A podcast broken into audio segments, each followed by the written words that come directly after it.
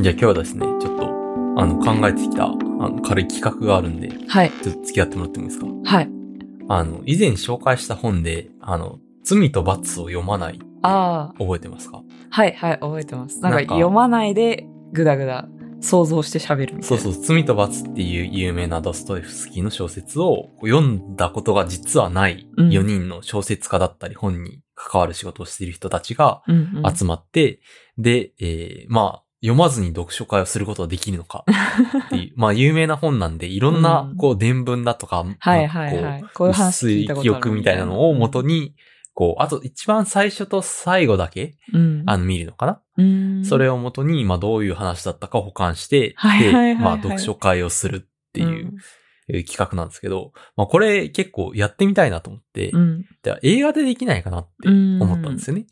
なんかもうみんな当然見てるだろうみたいな、はいはいはい、こはい。う、有名な映画、かつなんかそのじゅ映画についていろんな話を聞くような映画だけど、実はなんか、ちゃんと通して見たことないなっていう、ああ、こう映画について、こはいはいう語ることができるのかっていなるうほど。ことですね。なんかあるかな。ううんん。で、なんかそれで考えてて、で、なんか僕が有名だけど、実は通して見たことない映画何かなって思って、で、なんかツイッターで、えー見たのが、隣のトトロああ、を、こう、結構大人になってから見返すと、こう、いいんだよ、みたいなうんうんことを感想を言ってる人がいて、うん。で僕振り返ったら、意外と多分、通しては見てないんじゃないかな。なんかあ、金曜ロードショーとかで、ね、途切れ途切れで、こう、見るとか、うん。うんはあ。るんですけど、いや、なんかよく考えたら最初から最後まで見た覚え全くなくて。え、マジですか、 うん。でも、なんか隣のトトロも見た気がするんですよ ね。同時に。なんか、なんでしょう、あるじゃないですか。隣のトトロめっちゃ語られがちだし、うんなんかやっぱ確曲も歌えるし、みたうんういな。ん、曲歌えるけど、見たんじゃなスいかトなーみリたいーな。っを知らない。ていうことでね、今日はな隣るほのどトトロについて語っていこうと思いますが、彩香さんも見たことはある。いや、私は多分投資で見たことはあるんじゃないかなついね。ですかもう相当昔ですけどね。それ一回、いつなのかは覚えてなくて、少なくとも実家を出てから見てないかうらん、そうだよね。 18歳以降は見てだなからい。僕も見てるとしたら多分中学校入るまでうんそうですねとか。多分中高生ぐらいの時にうん投資で見たんじゃないかなという想像です。は。ういん。でど ういう映画なんですかね。いや、でも私結構覚えてるあ、んで結すよ。構覚えてる。す多分ごいね。うんだか、ら、なんか、こう、今回私、その、なんだろう、まあ、仮にこ れを曖昧なトトロっていう企画にしたいんですけど、曖昧なトトロじゃないかもしれない。だから、はいまずなるほは、どねまずは曖昧なトトロ像僕の方が曖昧だからわをかりま聞しきたたい気がする。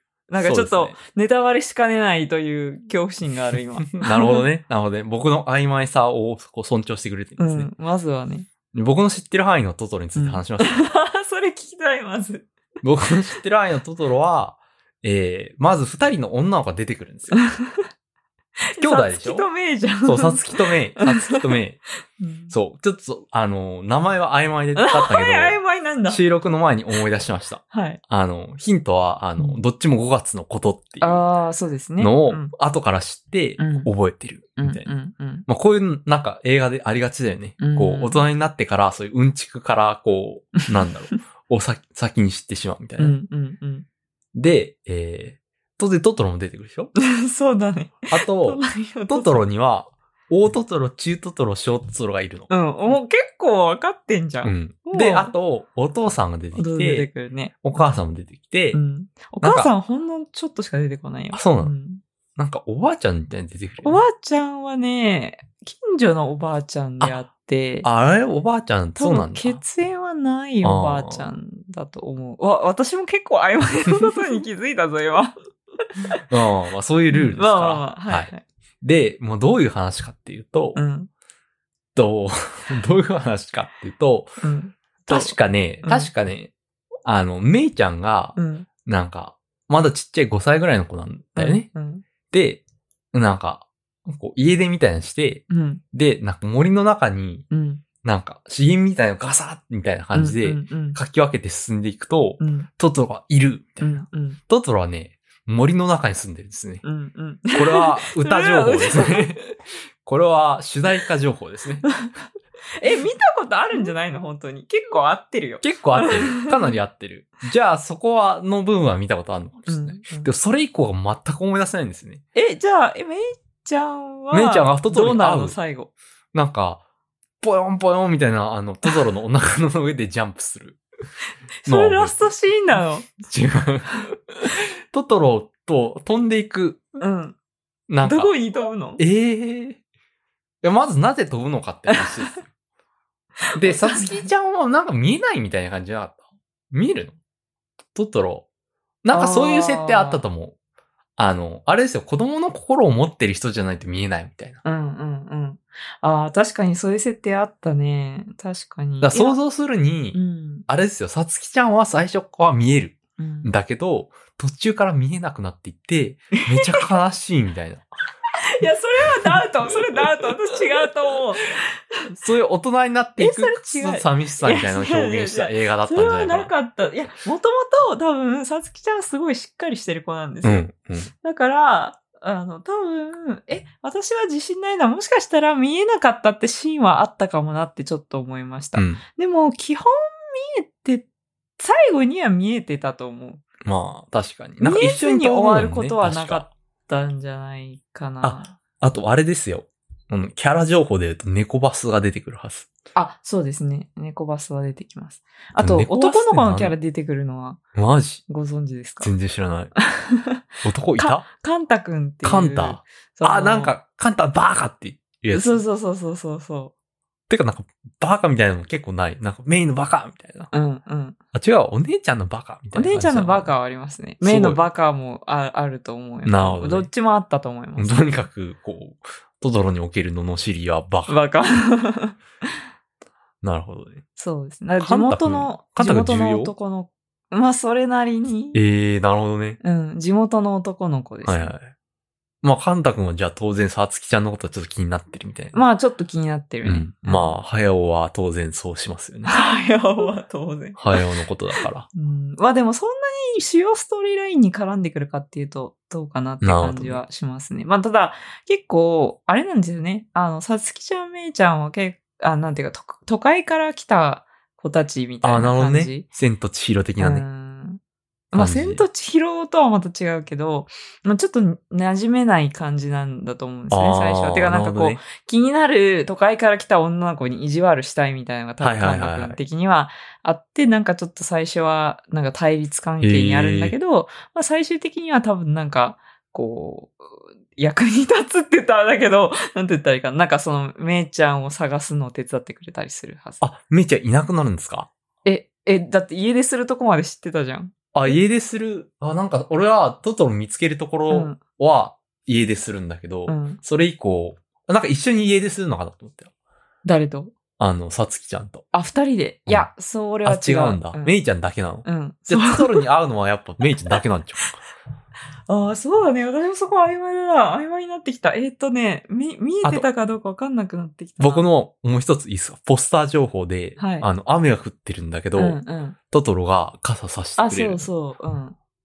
それは合ってる。合ってる。合ってそるれはシーンにある。うんうんなるほどね。トトロはなんか、もののけ的な存在なんですよね。多分ね。そうですね。もののけ。まあ、精霊みたいな感じかな。あなんかの、ね、あの、妖怪みたいな感じですよね。妖怪。まあ、妖怪といえば妖怪なのかもしれないけど。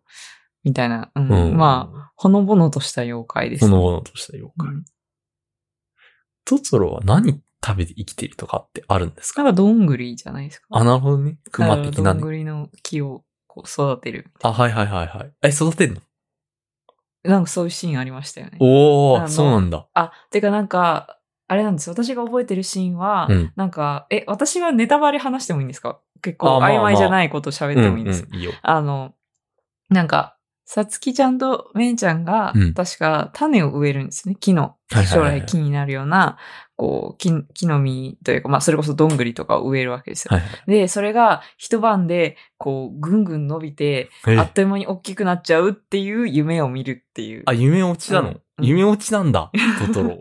いや、でも、トトロ自体が夢では多分ないんですなるほよ。どね。なるでほど、ね。夢だけど、夢じゃなかったっていうシーンが、ああ、なんありかます見た気がすはる、いそこ。はいで、だから、いや、の見てないかもしれないな。翌日、あの、なんか、芽ば、芽、芽生えだけはしてて、そはのいはいはいはい。なんていうか、種、種子からああ、なるほどね。なるほどでね。あの、大きくはなってなかった、なんか森みたいにすごい大きく育ったわけじゃないけど、みたいな。あの、芽はい生はいえはいてはて、い。なんか、夢こう、夢だけど夢じゃなかったね、みたいなシーンはあって、だからこう、トトロが出てくるシーンっていうのはまあ何回かあって、はいそのはいはい。なんかその夜のにあったことは本当なのか前かしなのかっていうのは、それが夢落ちなのかどうかも多分あんまり明言されてなるほなどいとね。いうなるか、ほどね。まあ、わかんないんですよね、うんそこはね。でも、さつきちゃん二度と見られないみたいな感じ。いや、そこそこはそうね別にいや、さつきに見えてたか見えてないかが私自信なくなってきて、ああ。なんか捕まるんだよ、こうやって、みたいな感じで、なんか確か見えないさつきを目が導くというか、うん。なんかこうするんだよ、みたいな、うんなんだろう、不思議の世界の案内人はむしろ目なんですうん。うよ。ん。なるほどね。なるほどね。うんさつきちゃんは多分なんかちょっと、あの、え、これでいいのみたいな感じになりながら、その不思議の世界にも、はいはいあはの、い。確か、ちょっと足を踏み入れることはできるんだけれども、見えてたか見えてないのかっていうのはちょっとね、私なるほどもね覚えてないです、正直。 さつきちゃんは、なんか、お母さん的存在ってわけではないわけ。結構年の差はあるよね。いや、そんなにないと思う。、あそうなのそううんか小学生と、だって5歳とかあの年の差。だって小小学生だからね。小学生、何年生ぐらいえ高学年だとは思う。多分あー5歳差とか、5、なるほ6どね歳差、10歳と5歳とかなんじゃないですうか。ん。これ、曖昧トトロですけうど。ん、曖昧と そう。なるほどね。確かまあじゃあそ10んな感じで歳は確かにな、なんかサンタ信じる信じないみたいなのの、こう、ギリ。リ。ちょっと信じなくなってくるみたいな感じですねだから本当ギリギリギリただ、なんか、さつきちゃんはもともとすごくお母さんがまあ入院してるので、あそこを知り、知ってますマジそうなのお母さん出てきてないってことじゃあ。お母さんは最後のシーンでちょろっとだけ出てきて、え、めっちゃ曖昧ストールじゃないですか。うんそれめっちゃ曖が、昧え、スだトかールらお母さんの入院している病院の近くに、まあ空気がきれいなところに行こうってことで。マジあ、だから音質みたいなとこ出てくるんだ。あ、そうですねあ、。なんだっけなんかあるよね。てか、お父さん植物学者的な感じじゃなかったっけいや、お父さんは植物学者、まあ大学の文系の研究者っぽい雰囲気。あそうなのまあ文系なのあーかじゃわあかんないですけど、まあ、あの、なんていうか実験とかはする感じじゃなくて、えーまあ音質出てきたと思うけど。音質出てきたっけそこは記憶にないです、私。なるほどねうん。え、お母さんは、じゃあ、うん。入院してる。うんうん。ってことは、じゃあ、うんさつきちゃんは、実は最初は見えないんじゃないいや、もう覚えてない、そこ。のめいちゃんに連れられて、うん。であ、で、最後ちょろっと見えた最ぐ後ら、いの感じ見えたーってな って、で、なんだこれはってなって、朝起きて、うんいや、あれはやっぱ夢やろってなったんだけど、こうニョキって生えてて、うん。夢じゃなかったーってなって、うんめいちゃんはだから言ったやろって いう、そういう。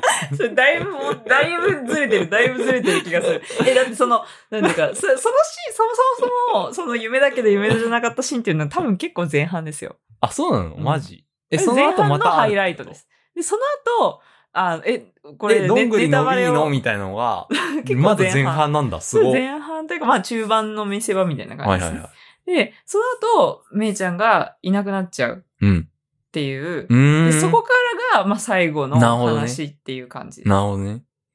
えーじゃあもうトトロの存在は、こう、サスキちゃんは、おるんやってなってて、いや、まあ、信じてはいないのかあな。ーどう、どうなんだろう。さつきちゃんがどう思ってたかわかんないです。まあ、いるのかもしれないけど、まあ、私はもっと早く大人にならなきゃいけないから、みたいな。いや、それで、さっきちょっと、なんか言いかけて、あの、言い損なってしまったのが、要するにお母さんが、その入院してるから、うん私はメインのことを、こう、見てあげなきゃいけないんだっていう、そう、すごくしっかりした、はいはいはおいはい、はい。姉ちゃんになりたいんですよ、あー彼女。大人になりたいんですよ、彼女。そこはちょっと僕の想像と結構合ってますね。あ、そうなんですか。なんとなくそうなんじゃないかなと思ってましうんた。だから大人になりたいし、まあ実際かなり大人びていて、そう、うなんでもなんか、ご飯作ったりとかも、 なんかしてるんですよ、はいはいはい。で、まあなんか、ちょっとのほほんとしたお父さんに、と、なんか、わーっていう遊び盛りのはいはいはい妹に挟まれて、こう挟まれて大人になりたい。けど面倒を見なきゃいけないみたいな。そうそうそうそうなるほどね。でもまだ子供みたいな。そう、でも本当は子供なんだけど、あんまり子供でいいられない彼女っていう感じだと思いますそうだったのか。えーでも後半何があるんだでも猫バスに乗ってうん空飛ぶみたいのは、あるあるある。あるんですねあるある。うん なんでうーん。なんか、え、そのカンタ君はじゃあ出てくるのかなどういう、ええ ちょっと今までの、その、そのピあーれスからをピースをそう埋はめていて、くと。そうそうそう。最後の方を想像してください。え、でもその、家出するのか。うん。そうか。メイちゃんは、でもなんで家出するんだなんか、嫌になったってこと か。家庭が。でもさつきの、 ちょっと子育て が、やっぱ、限界があったって いうことですかね。まあまあ、結構近いね。 な結構近い。めちゃめちゃ喧嘩ししちゃった、みたいな話。まあ、そうだね。うんまあ、そうですね。なんかおばあちゃんが探しているような気がしたんだよな。あ、そうですね。なんかちょっとそれはおば覚あえちゃん探しててるなます。うん。てか、なんか結構、もう、やばい、いなくなっちゃった、探さなきゃ、みたいな感じで。もうさつきボロ泣きじゃん。ないですか。そしたら。さつきはボロもう泣きし自てま分したね。のせいだ、みたいいな感じですね。うんうんうんそうそうそで、メイは、トトロと一緒に、う。うん。その間、あ の、お腹のベッドでポヨンポヨンしてるわけですね。まあ、そうですね。で、小トトロとかとこう遊んでるわけですね。そう、そうだったでかな。もめちゃめちゃお腹空いちゃって、うん。山の中からトトロが返してあげるんだ。じゃまあ、あ。猫バスでうん乗って、うん。で、帰るんだ、家に。ああ、近い。お非お常。に近い。おうでも帰るとこ家じゃないんです。あ、そうなんだう。ん行き場所違うんです、実は。えおーえーでも、なんか他に場所まあがでもないいかな。。家といえば家ですす。あー家といえば家。ヒントはお母さん。あ、お母さんの病院に行くのそうそうそうそうそうそう。あ、なおんね。なおんね。お元母さんに会いに、お母さんに会いたくて家出したんだ。あ、そう、結構それに近い。なるほどねうん非常にそれに近い,、はいはいはいうんと思います。私も曖昧トトロなんでわかんないんですけど、まあ多分そういう理由で、確か、なんか退院の日程が、なんかずれちゃったとか。あ、はいはいあ、はてかなんか退院できるはずができなくなっちゃって、い。うんお母さんの病状が悪くなったんじゃないかっていうふうに、まあ子供たちはすごく心配するわけですよ。はいはいはい。で、まあなんかそういう、その経緯、そのなんか話のどっかのねじれで、さつきとめいが喧嘩してっていう、そういう話だったと思います。なるほどね。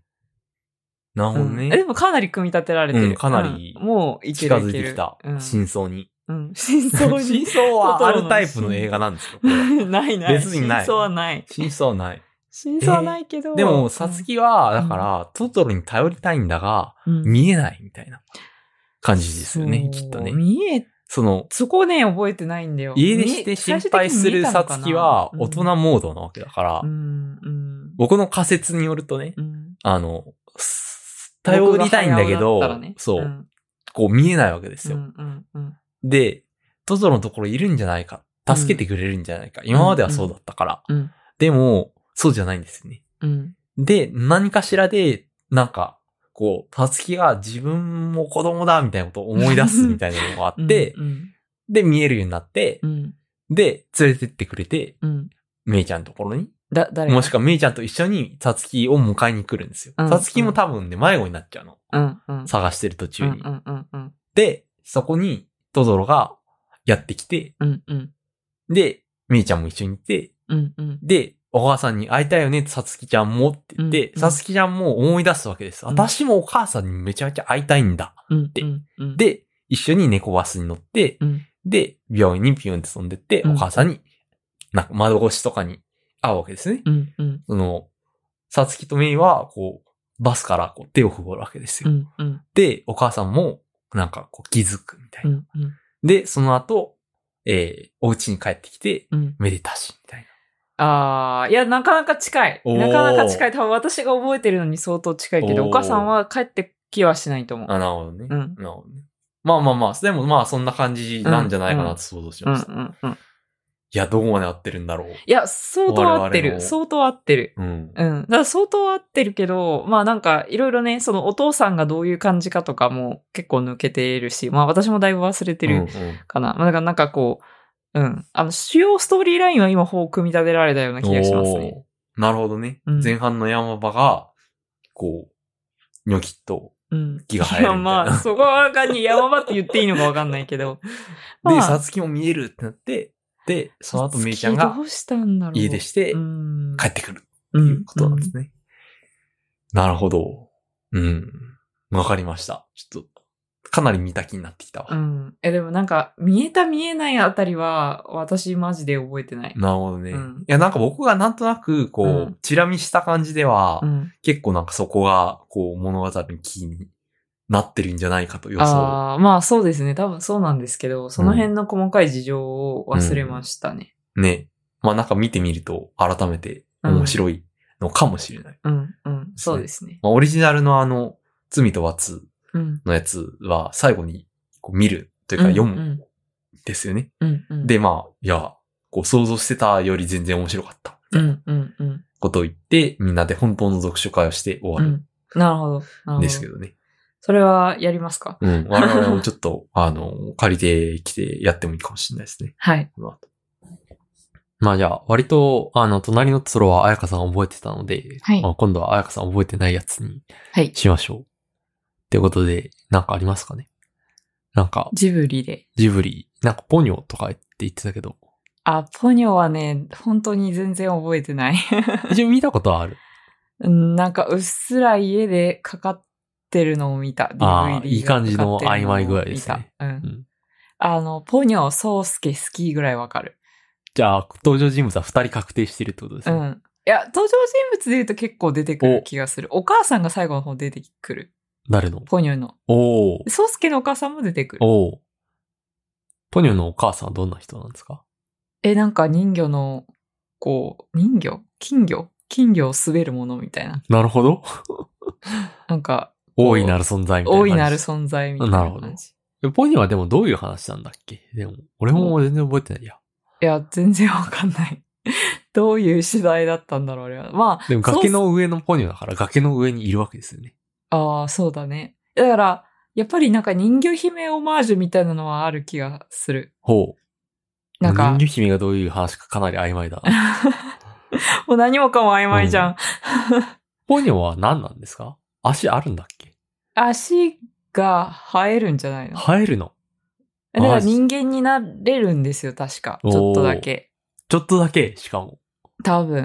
ああ、どうだったんだろう。いや、なこんかの辺思いで超が通曖ずる昧。とうん、みたいな感じだこの辺超曖昧で。の。えまあ、ソウスケと出会って、うんなんか、こう、水の外を楽しむポニョみたいなぼ描写はあえったはいんです、はいはい。うん。いえ、それは魚状態で楽しむや、そこが曖昧なんだ の。よ。ああ。じゃあ何かしらで足が生えるんだ。足生えたか生えてないかは正直結構曖昧で。 かなり確信ムー。あやさんの中ではでも生えていた記憶はちょっとある。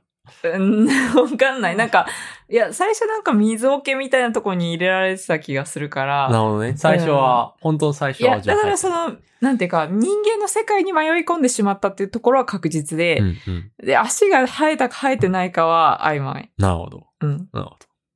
でもまあ想像で保管すると、うん。そっからお母さんが出てくるのにつなげなきゃいけないわけですね。お母さんめっちゃラストの方に出てくるとう思う。ん。じゃあ、どうやってどうなってお母さん出てくるんですかね。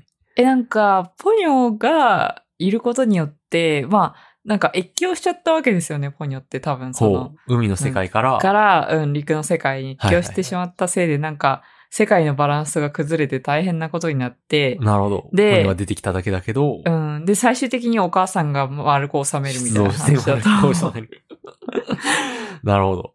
なるほど。あじゃあまあそこは別に足生えなくても成り立つストーリーな気はするけど。 うん、え、そこ気に、そここだわるね、足生えるか生えないいか。や、まあやっぱ人魚姫モチーフだったら結構大事なとこなんじゃなうい、ん、確かに。うん。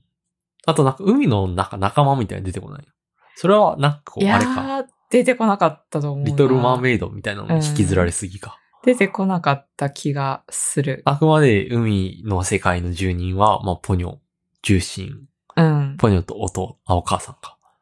いや、お母さんは本当にずっと出てこない。なるほど。 もう本当ネタバレみたいな感じでお母さん出てくなるほる。 ネタバレみたいな感じっていうか、 多分ね、結構偉いんだと思う。その偉い人の娘なんだと思 う。お嬢様なんだ、ポそニうョそうは。そう。なるほどね。なるほどね。え、なんか今さ、答え分かって私に聞いてる。い、や、まあ、あ の僕はほぼ覚えてないので、うんこう、むしろこう聞こうと思って聞いて ます。どんな二、人とも曖昧じゃうんん。二人とも曖昧で す。まだ見てないんで。うん。まあね、今後、あのちょっと借りてきて、また、あの、実際どうだったかって話はできるといいですね。はい。えー、でもポニョね、なんか、波、なんか津波みたいな大きなあそう波そうがあそうっそたうそうってのは覚えてる。そう、だら。から多分それがね、なんか越境したことによよって起きる最悪だったと思ああ、お母さんが、マジ、ブチ切れて、波がグワーってくるみたいな感じ。う。ああ、そうなのかなわかんない。お母さんがどっち側なのかよくわかんなあい。ーまあ、多分ポニョを水の世界に戻そうとするのかな。はいはい。探してるうちに、こう、うんなんかそれが嵐になっちゃうみたいな感じだから。うん、なのかもしれない。わかんない。はいなんか最後のエンドも結局どうなったのかわかんない。もう、ポニョとソウスケは二度とうん陸と、こう、なんていうか、海に分かれて会えませんでしたなのか、うんまあなんかたまに陸と海でそれぞれ生きる明日か3ルートなのか、はいはいはい。 なんかどういうルートなのか全然覚えてない。あんな相思相愛だったのに。相思相愛だったの かなソ宗介はポ好きっつってるから。まあね。ソウスケはポニョのこと好きだったのかなあ、なるほどね。逆にポニョがま、まとわりついてるだけという可能性はある。まあ、というか、ソウスケはポニョのこと好きなんだけど、まあ、妹みたいに思ってる感じながるすほどるよねね。。うんうんなるほど。まあ、ポニョの好きも何なのかわかんないけどね。うんうん。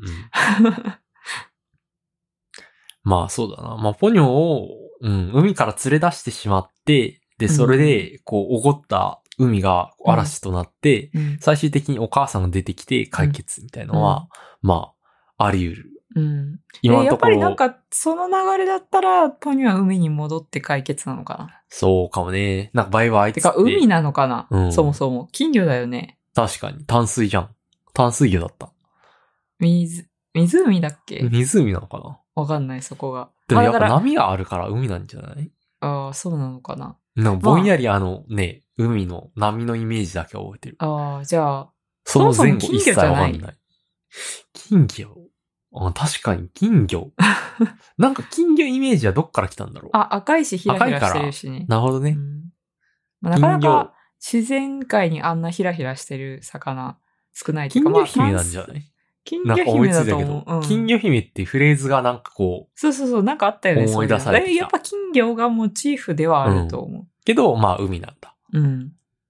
なるほどね。だから崖の上に宗介が住んでて、うん。その崖の下が海なり水なりよ、要するに水があって、要するはいにはいすごくそこにはギャップがあるわけですよね。地続きではない。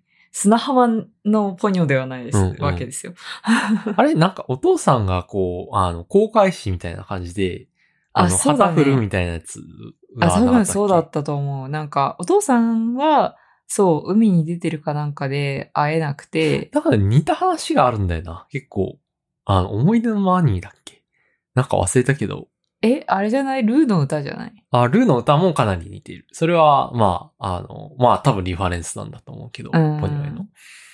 うん。いや、マニーは似てないと思うよ。だっ結構け違うなんか話ジだブよリ系で、こう、また海のそばに住んでる人が出てくる、うー話があったような気がするんだけど、曖昧だ な。ちょっとそれと混ざってるかもしれないですね。もうなんかまあまあ、今の仮説として。しては、まずお父さん公開し、うん、で、うん。多分だからきっと嵐が来るからお父さんも、そうそうそう、お父さんは危危なないくくななっっちちゃゃっってて、、で、お父さんを助けるためにも、宗介はうん、こう、でポニョを宗介は無事にだからポニョを戻してあげないといけない。こう嵐から守ろうとしてたんだけど、うんあ、これはなんか帰んなきゃいけないやつだってなって、うん海に話してあげると、うんうんお母さんが迎えに来てくれて、うんで、解決みたいな。あーあ、まあ、すごい、それはしっくりくる。なるほどね。。うん。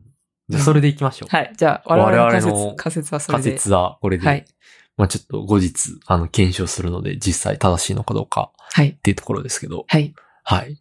まあもうすでにね、あの、突っ込みどころをもしかして覚えてる人にとって は満載なのかもしれないですけどね。なんか、い実はね、いい線いってる説もあるんで、そうですね。ちょっと期待してみましょう。検証してみようと思います。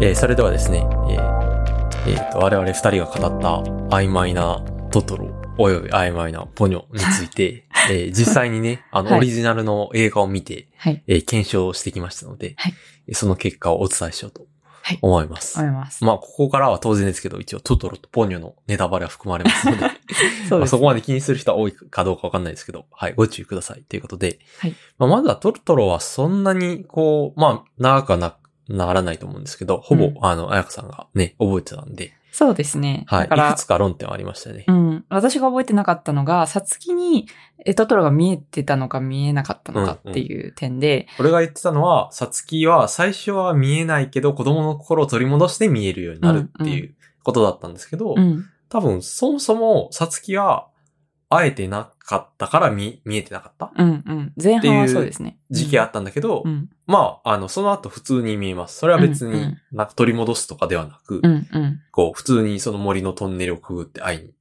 行くのかな違うか、うんいやと最初さつはきがファーストコンタクトは、あの、バス停でバ待っスてる停時で会かっ。てる時。で、うんこいつがポトトロかーってなるってことですよね。その後は、まあ、お願いしたら、実際その、トトロのね、うんうんねじろみたいなところに確かに確かに。消えたりして、まあ、あの、見えてない、見えたり見えなかったりっていうってのこはとは全ない。然なかった。うんうん確かに。うん。ので、まあ、その、トトロが見えるイコール子供の象徴みたいなのは、うん。なんかまあ、多分、あなんとなくそういう意図はあったんだと思うんですけど、うんまあ、あの、さつきがボーダーラインにいる、そのボーダーラインの大人側にいるっていう描写は一切なかうった。ん、そうだね。確かに。はいうん。ということでした。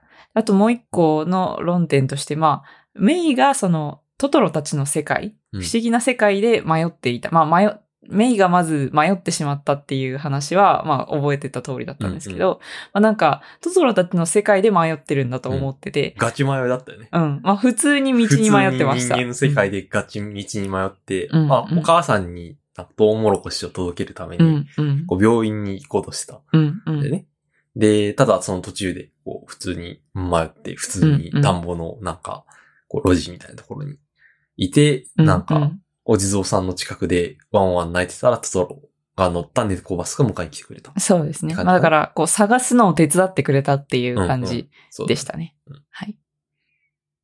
で、あとは、あの、お父さんの仕事、まあ、研究者だったってことはなんとなく覚えてたんですけど、うんうんまあ、多分大学で非常勤とかだったのかな。だから、うん家で仕事してたり、大学で仕事してたりする場面が出てくるっていう感じでしたね。そうですねで、あと、お母さんは本当に私最後の場面だけ出てくるんだと思ってたら、うんうん意外と最初のそう方だねにみんなでうん会いに行ったりしてたんで、あ、意外と最初からお母さんの存在って出てたんだなっていうのは覚えてなかったポイントで した。確かに。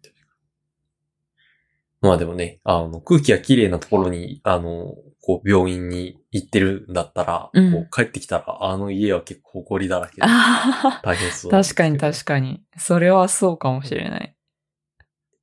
うん。ちょっと想像以上に家ボロかったですうんね。確かに。あ柱腐ってんの大丈夫かなみたいな。うんまあでもすごい楽しそうでしたよ うね。ん、うん、そうですね。子供二人にとっては。んそう囲まれて、こういう素敵な環境でしたけど。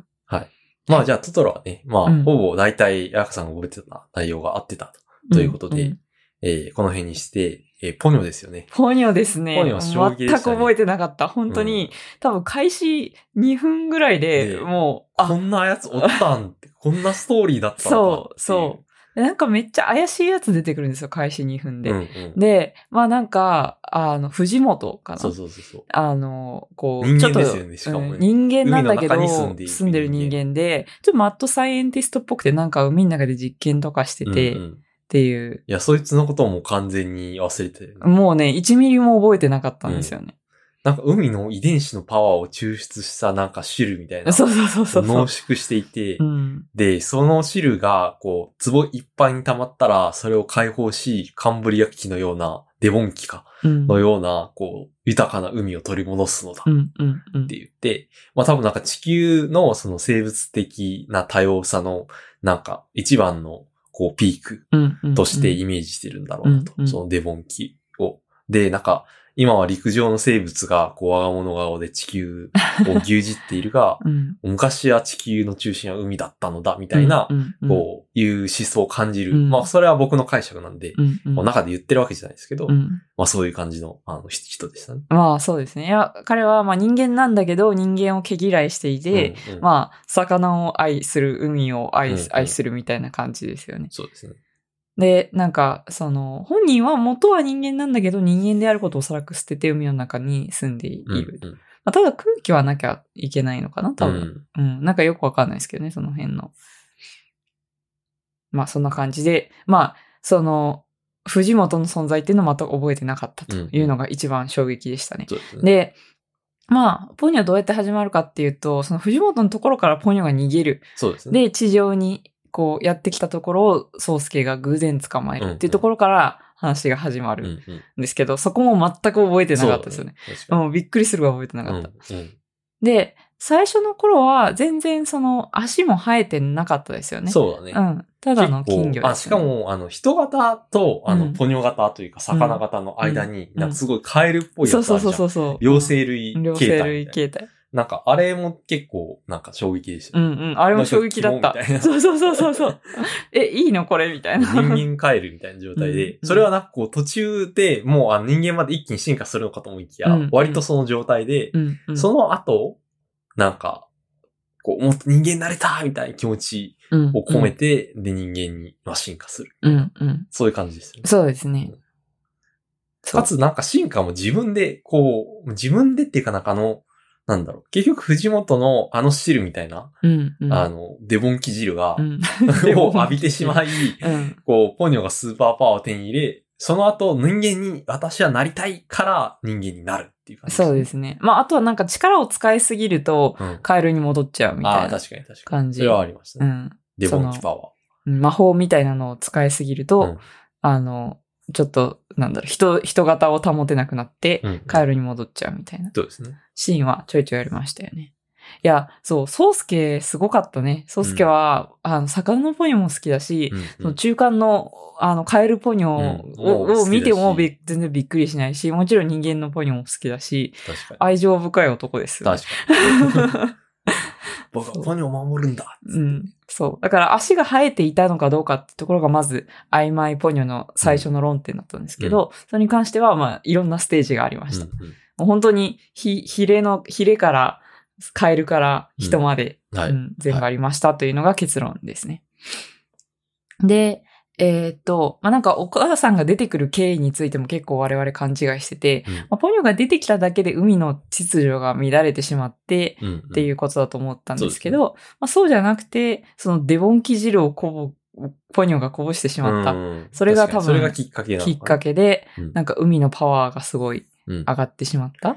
まあってでいうも、あの、津波みたいな感じで街が沈んじゃうのは、うんまずポニョが、うんこう、ソースケに会いたいから、うんみたいな感じでもありましたね。まあそうですね。描会い写とにしては来ようとしてたからっていうのもあって、でもなんか思ってた以上に津波の描写が怖かったといあうあ、そか、うだね。あれは確かにちょっとしばらく地上波でやるのやめようと思うレベルだなと思いました。結構怖確か。かった。確かポニョの公開が2008年なので、うんうん東日本大震災の前ではあるんですよね。うんうんで、その後は、多分、金曜ロードショーとかではあまり、あの、多分、放映されてない。うんうん、そうでしょうじねゃ。ないかな多とは思いますね分、いや、そうだと思いますよ、うん本当に。うん。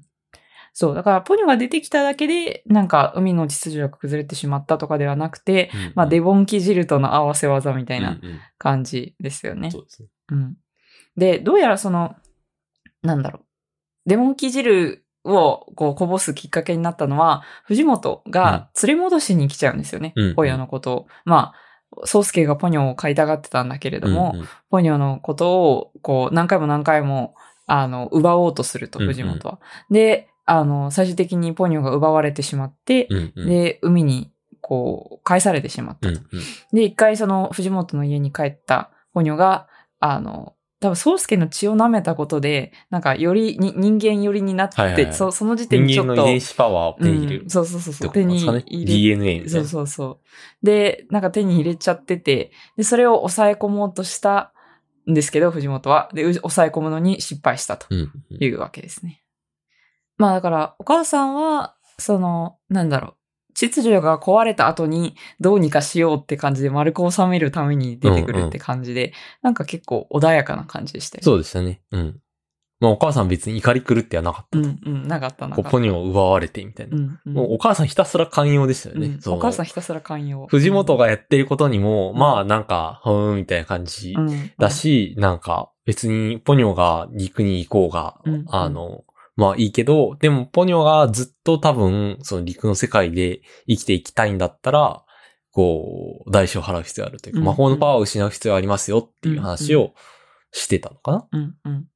ね、あの、ラストの、あの、お母さんとなんか相談しに行くみたいなとこあーろ、なんか謎っちゃ謎でしたね。そうですね。あの、お互いの、その、宗介のお母さんと、えっ、と、ポニョの、ポニョのお母さんが話すっていう場面があって、でもなんか、あのーそう、う海のパワーが、そう、デボン機パワーが爆発したことによって、結局なんかデボン機の海になっちゃったんですよ。うんうんうん。なんか、本当にすごいでっかい魚とかがボーって泳いでて、で、もうほとんど海に浸かっちゃってるみたいなうんうん状態だったんですよね。あれは正直、まあ、早押しがやりたかっただけなん だろうあれがやりたくて書いたんだろうなって思ったんですけど、あのそ、して、謎の船にみんな乗って、そうそうそうこおーいとか言って行っうんて、避難するとか。で、ソウスケとポニョも、あの、自分の、あの、ソウスケを持っていた、あの、ミニチュアの船を、うんポニョパワーで大きくして、うんうんで、えっ、と、多分、リサお母さんの、あの、働いてるところに行くのかなうんうん、そうですね。行こうとしてる途中で、こう、お母さんが、その嵐の中出て行ってしまったのが心配で、うんうんあ。の、迎えに行くっていう描写があります。はい。で、えーっとですね、その、なんだろう、宗介とお母さんが話してるところに話を戻すと、うんうんで、最終的にこの状況を、そのやばいデボン期状況を元に戻すには、うんまあ、ポニョと宗介が、まあ、ここれをまず、こう、どうにかする必要があると。うんうん、で、ポニョが人間になるか、金魚に戻るか選ばなきゃいけなくて、うんうんうんで、ポニョが人間になりたいって思った時に、その、なんだろう、ソウスケもポニョを受け入れなきゃいけないんですよ。うんうんなんて言ったらいいんですか結構、重い契約っぽかったですよね。あなんかの、お母さん同士の。ポニョ話し合いかはら、する本当はお魚だけど大丈夫か、みうたいんう。。なんこと言って、大丈夫だよって言いますねそうそう。いや、だまだ5歳なのに永遠の愛を誓えますかみたいな感じの話だったよね。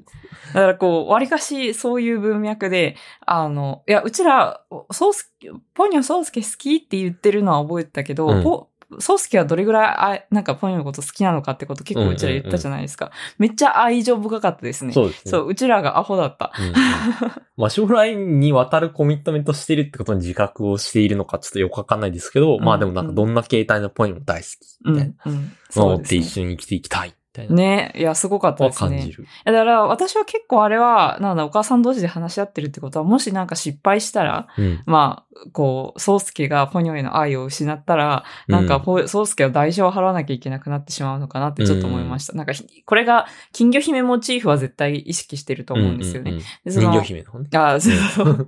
人魚姫モチーフは絶対意識してると思うんですけど、人魚姫は、あの、実らなかったらなんか海の泡となって消えてしまうみたいな話があるじゃないですうんか。うん。なんかそれに近い何かがあったのかなと思って。なるほだまあ、だからこそ、まあ、お母さんであるリーサに多分何かしら、こうう、ん話し合いが必要だったのかなっていう気がします。なるほどね。そう。だから、そう、結末の想像も全然違ってて、うん。こう、ポニョは海に帰って、ソウスケは陸で、二人は海と陸で離れて暮らすっていう、もののけ姫エンドうん。の可能性がありますねって。うん。で、それでポニョが海に帰って、無事、めでたしめでたしってなるんじゃなくて、なんだろう、一緒に生きるというか、ポニョが人間になって生きることにしたっていんううん結末で、それも全く予想ができてなかった。うん。うん。 うんまあそうですね。まあ、だから結果的には、まあ、こう、なんだろう。その愛のコミットメントを守る限りは、うんこう、ハッピーエンドっていう感じうなんまあそうですね。のかな、うん、多分そんな感じなんだと思います。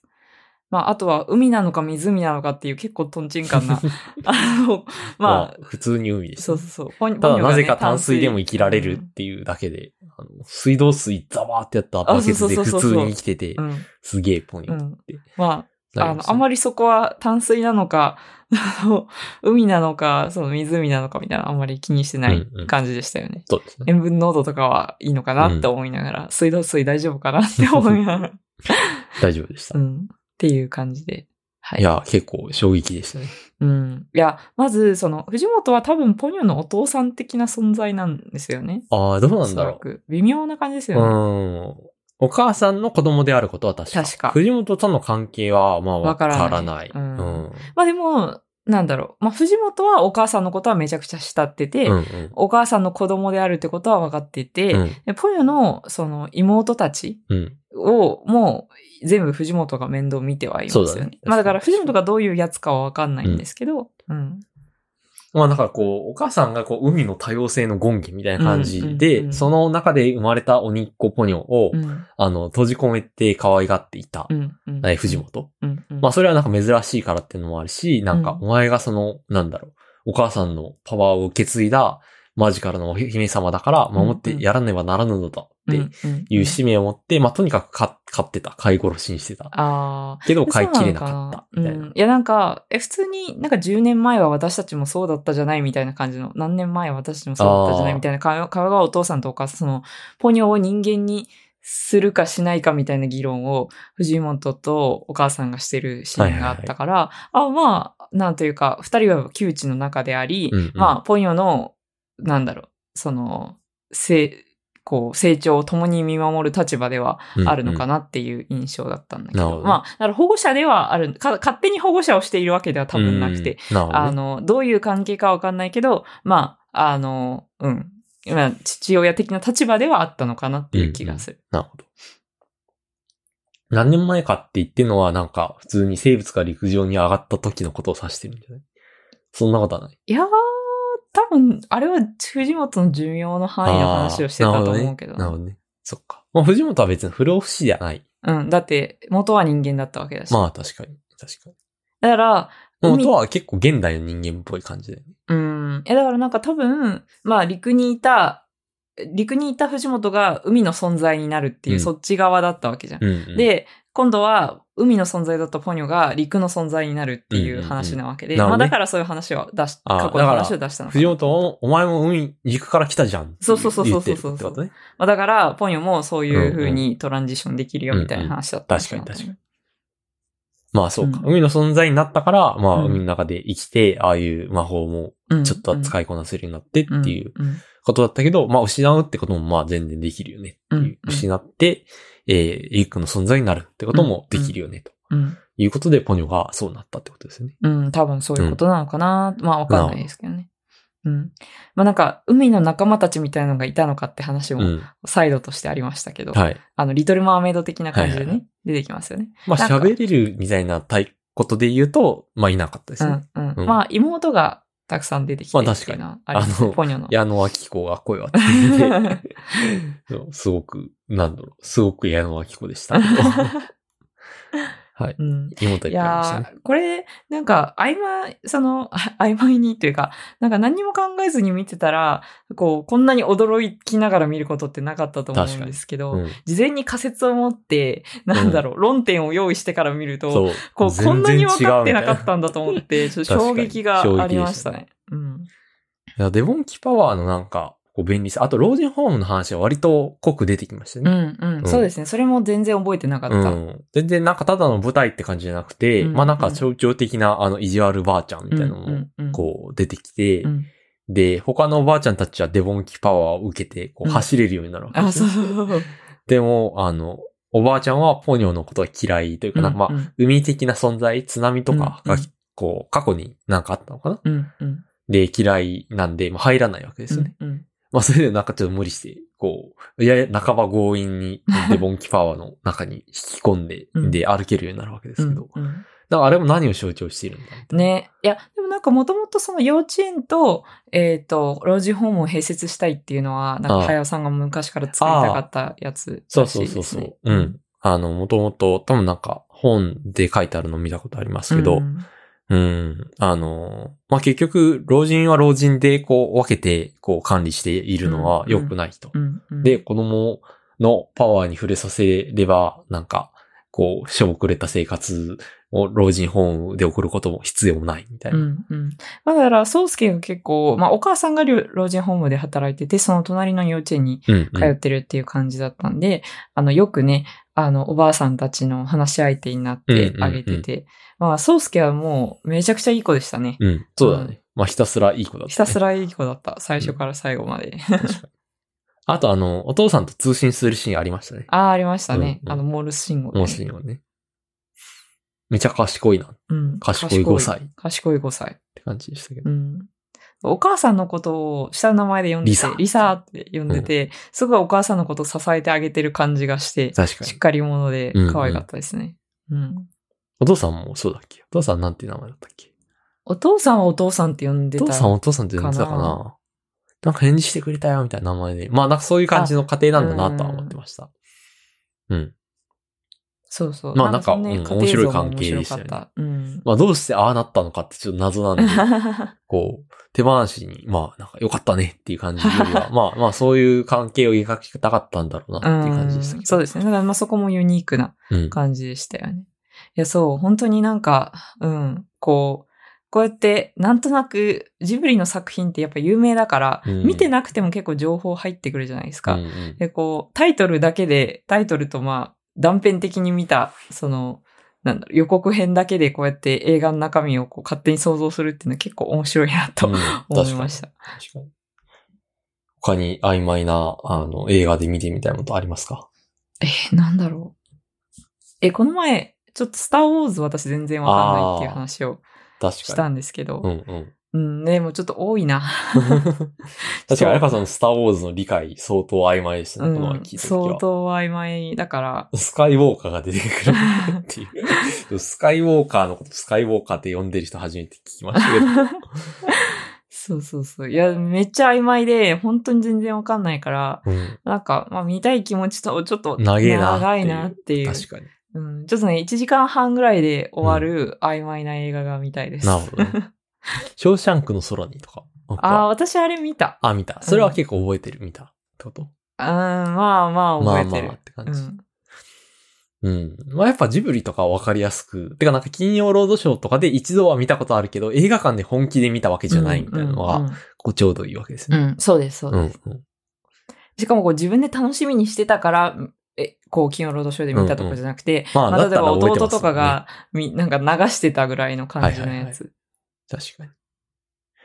僕それで思い出したのは、なんかすごいちっちゃい頃に NHK で見た映画で、映画じゃない、アニメだな。うんで、やっと安心宇宙旅行って。え、何それ何それ知ら覚なえいてよますいや、なんか、全然わ宇んないから宙旅行会社、宇宙旅行が一般的になった後のり宇宙旅行会社で働く、こう、男の子と、うんなんかロボだとか、うんうん。まあなんかいろんな星のなんとか星人みたいな話で、だと思ってるんですけど、で、いろんなへ、ーこう、断片的なエピソードあるんだけど、うん。まあ、いかんせん3歳、4歳とか多分ぐらいなんじゃないかな。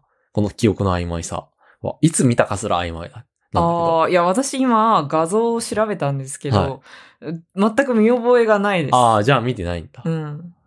うん。あ、でもだって、1996年から8年にかけて放送されたらしいです。あーだからじゃあ意外と、そうですね。もあどう、うなあのの、小学校1年生前後みたいな感じだも。うんんいやー、私これ記憶ないな、ほとんど。でもなんか、船長みたいなおじさんのビジュアルだけなぜか記憶にあああ、る。記憶にある。 うんなんかメインの男の子と女の子の顔は、あ、こんな人いたっけみたいな感じ。なるほど。船長だけは覚えてるあー。。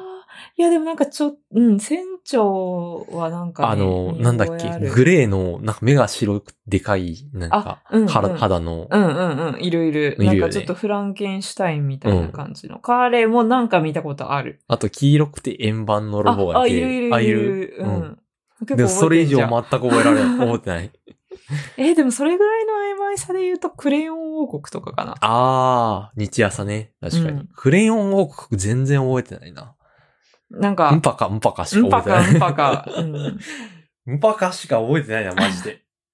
あとあの、おもちゃ持ってた妹が持ってた、あ その、くうそうるそうくる、そうそうあの、回って、どっかで止まるルーレットみたいなのがあって、うんあれは持ってた、私はク。レヨン王国あって、うん。お姫様みたいなのがいる。うん。いや、王主国人だし。主人公の女の子のぐらいはなんとなく覚えてるんだけど、あとは全くなんかどういう筋だったかすらも思い出え、せない。あの、サーカス、移動サーカスなんじゃないえで、いろんな国に行って、そうなおの母さんを探しに行くんじゃない確か。そうなのうん知らん。いや、でもそれなんか前後の別のアニメと混同してる気がするう。なんじゃないわかんない。え、サーカスなのサーカスじゃないっけサーカスサーカスではないんじゃないまあ、王国っつってるしね。う。うんい。や、まあ多分お母さんを探すとかは合ってるのかなクレヨン王国。うん。まあ、じゃあ、ちょっと見てみますか。いやあし、ますわかんない。ちょっと、まあ一な話ぐら見かないてかもいいんじゃないですか。 1997年か。でうんも、私の一番最初のアニメの記憶これぐらいだな、多分。おーうん。まあ、でもそのぐらいですね。 1997確か年にでしょ。お話のあるアニメを見て、うんまあ、大体覚えている。幼稚園生ぐらいだね、う多ん分。そのぐらい。確かに。なりますね。はい。まあ、あの、皆さんもぜひ、 曖昧な記憶のある、まあ、作品をもう一度見てみると結構楽しいんうで、ん。おすすめですね。ぜひ、あの、この収録聞いて、はい。これが曖昧だっていうのうがん出てきたら、あの最初に宣言するのはおすすめですうね。んうんうん。あの、どうぜいう話ひだつぶやいたり、あの、感想をいただけると、あ、これ確かに曖昧だって多うん分私たちもなると思うので。いや全然これやらずにトトロそのまま見る、見てもあんま面白くないかもしれないけど。うんうんこれやるとね、めっちゃ面白い。もう、ポニョは特に全然なんか予想と違いすぎて面白かった。そうですね。はい。というわけで今回は、えー曖昧な記憶のもとにジブリの映画を語るっていうのをやった後に実際に見て、その感想をちゃんと語るというのをやってきました。えーまた次回も聞いてください。それでは、さよなら。さよなら。 「